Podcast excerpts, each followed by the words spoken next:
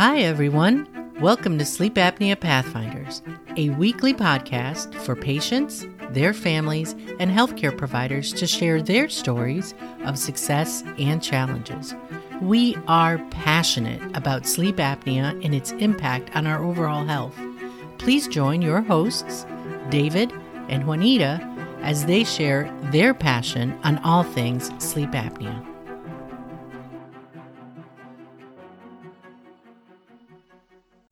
Hello, and welcome to episode six of Sleep Apnea Pathfinders, where we welcome all those regardless of the path you are on. My name is Juanita. And I'm David.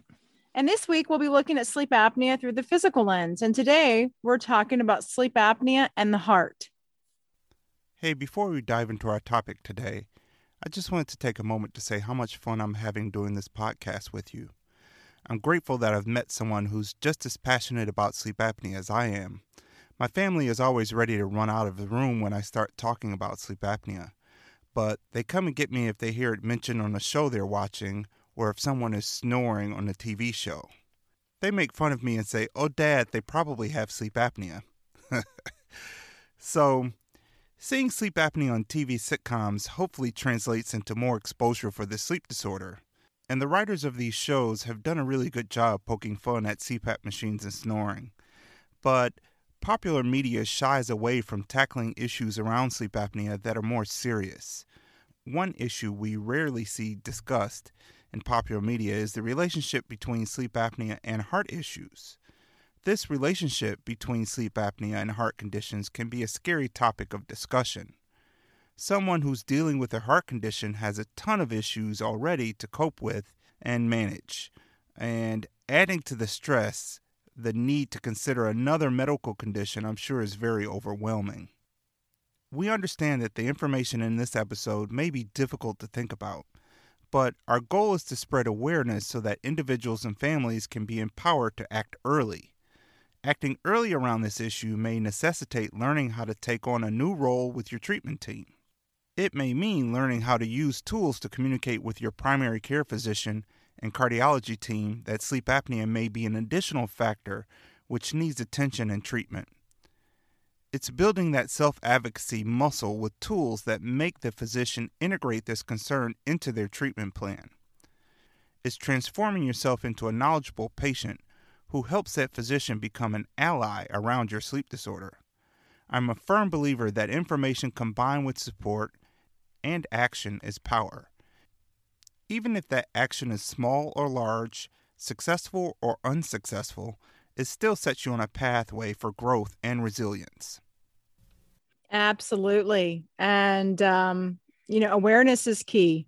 So I, I truly believe that our podcast may shed some light for many people and they'll begin their journey uh, regarding uh, sleep apnea as well. So, um, and also this has been a so far a pretty rewarding experience for me as well. So thank you. So juanita what can listeners expect to see on our instagram account? Yeah we have an instagram account. We mentioned this last time. It's sleep apnea pathfinders. And every week we're going to post um, about a 10 minute um, of each episode. And we're going to also um, provide information related to the episode of the week and we'll also throw out additional information regarding sleep apnea where people can find things. But um, yeah, find us on Instagram, Sleep Apnea Pathfinders. Give us a follow. Looking forward to communicating with you. So, we chose to talk about sleep apnea and its relationship to heart conditions. And there were two main reasons why we decided to do this. Yes. There are two reasons. One, in honor of May being Stroke Awareness Month, and High Blood Pressure Education Month, we're going to talk about the relationship with sleep apnea. We'll also talk about how sleep apnea is connected to a heart condition called atrial fibrillation or AFib. Second reason is for ischemic heart disease, also called coronary artery disease. And according to the World Health Organization, it's the leading cause of death worldwide for the past 20 years. Strokes are the third leading cause of death worldwide. Now that medicine has made advances and we're living longer, we focus on quality of life now and those illnesses and conditions that can impair someone and lead to a disability are more of a concern. One of those conditions related to undiagnosed sleep apnea are oxygen fluctuations. This is a topic that patients rarely focus on when it comes to thinking about sleep apnea and heart health. There are three areas to consider here the process of sleep apnea, the resulting mechanisms which occur in our body, and the outcomes on our organs. We're only talking today about one of the known mechanisms being oxygen fluctuation and a few of the resulting actions on the heart. One being problems with blood pressure regulation, another being damage to our blood vessels and arteries, and another action occurring that causes our hearts to be out of rhythm. So, a lot of research has been conducted around sleep apnea and its effect on the cardiovascular system. In one study that got my attention out of the University of British Columbia, it was published in the American Journal of Physiology in 2016. This study measured the impact of simulated sleep apnea on a young, healthy individual. The subjects were fitted with ventilator masks, which altered their oxygen levels over the course of just six hours. Their finding was very useful in showing what happens for someone who has sleep apnea and fluctuating oxygen levels throughout the night. The body's ability to regulate blood pressure is impaired. They also found damaging blood flow patterns in the legs. Over days, months, and years, altered blood pressure can lead to more serious heart health conditions. Well, David, heart health issues and sleep apnea sometimes goes hand in hand. And according to Harvard Health Publishing of the Harvard Medical School, over time, sleep apnea exposes the heart and circulation to harmful stimuli that may cause or contribute to the progression of most cardiovascular diseases. So, we're trying to lay the foundation in this episode why it's important to discuss sleep apnea and heart health for those out there who are short on sleep and building a sleep debt, it impacts our heart health. Um, you know, you may know someone who is so busy that they put off sleeping in favor of other priorities. A study published in the Journal of American College of Cardiology, when researchers kept people awake for 88 hours, their blood pressure went up. That's no big surprise. But when subjects were allowed to sleep for four hours a night, had an elevated heart rate when compared to those getting eight hours. We also talked about blood pressure and hypertension in episode three. So let's first define them again and also discuss what atrial fibrillation is. Blood pressure is the force that exerts at the walls uh, on the walls of the blood vessels. According to the American Heart Association, blood pressure occurs when it's consistently too high. Our blood pressure typically dips at night when sleeping because we're on cruise control. But people with untreated sleep apnea don't experience these dips. This non dipping may indicate a link between sleep apnea and hypertension.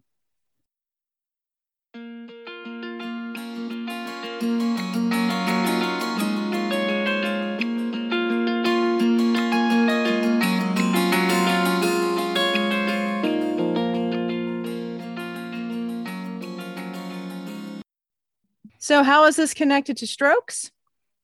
Well, chronically high blood pressure eventually damages blood vessels, creating conditions where the vessels can burst or clog more easily, leading to a stroke.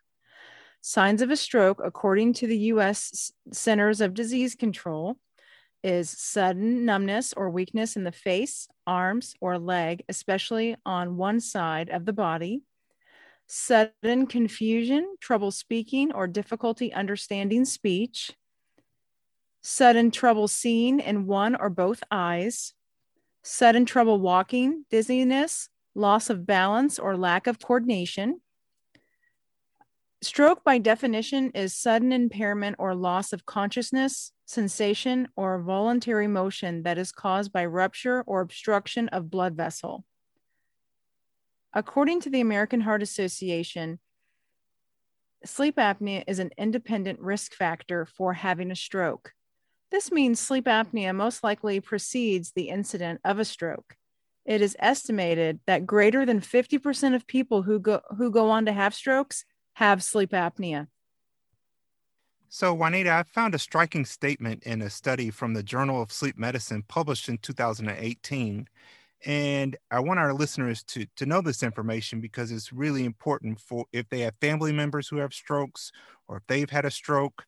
And what they found is that despite the prevalence of greater than 50% of uh, sleep disorders in people with strokes, uh, as you just stated, about 6% of stroke survivors offered formal sleep testing. It further stated that fewer than 2% complete such testing in the three months post stroke period. The author stated the reason for the low screening rate is at least partly related to the lack of awareness about sleep disorders among stroke providers. So, mm. again, if you know someone who's had a stroke, encourage them to see their primary care physician and do the screening tools that we talked about previously the stop bang and the epworth sleepiness scale and have them fill those out according to how they were functioning before the stroke. And i think that's an important point before the stroke.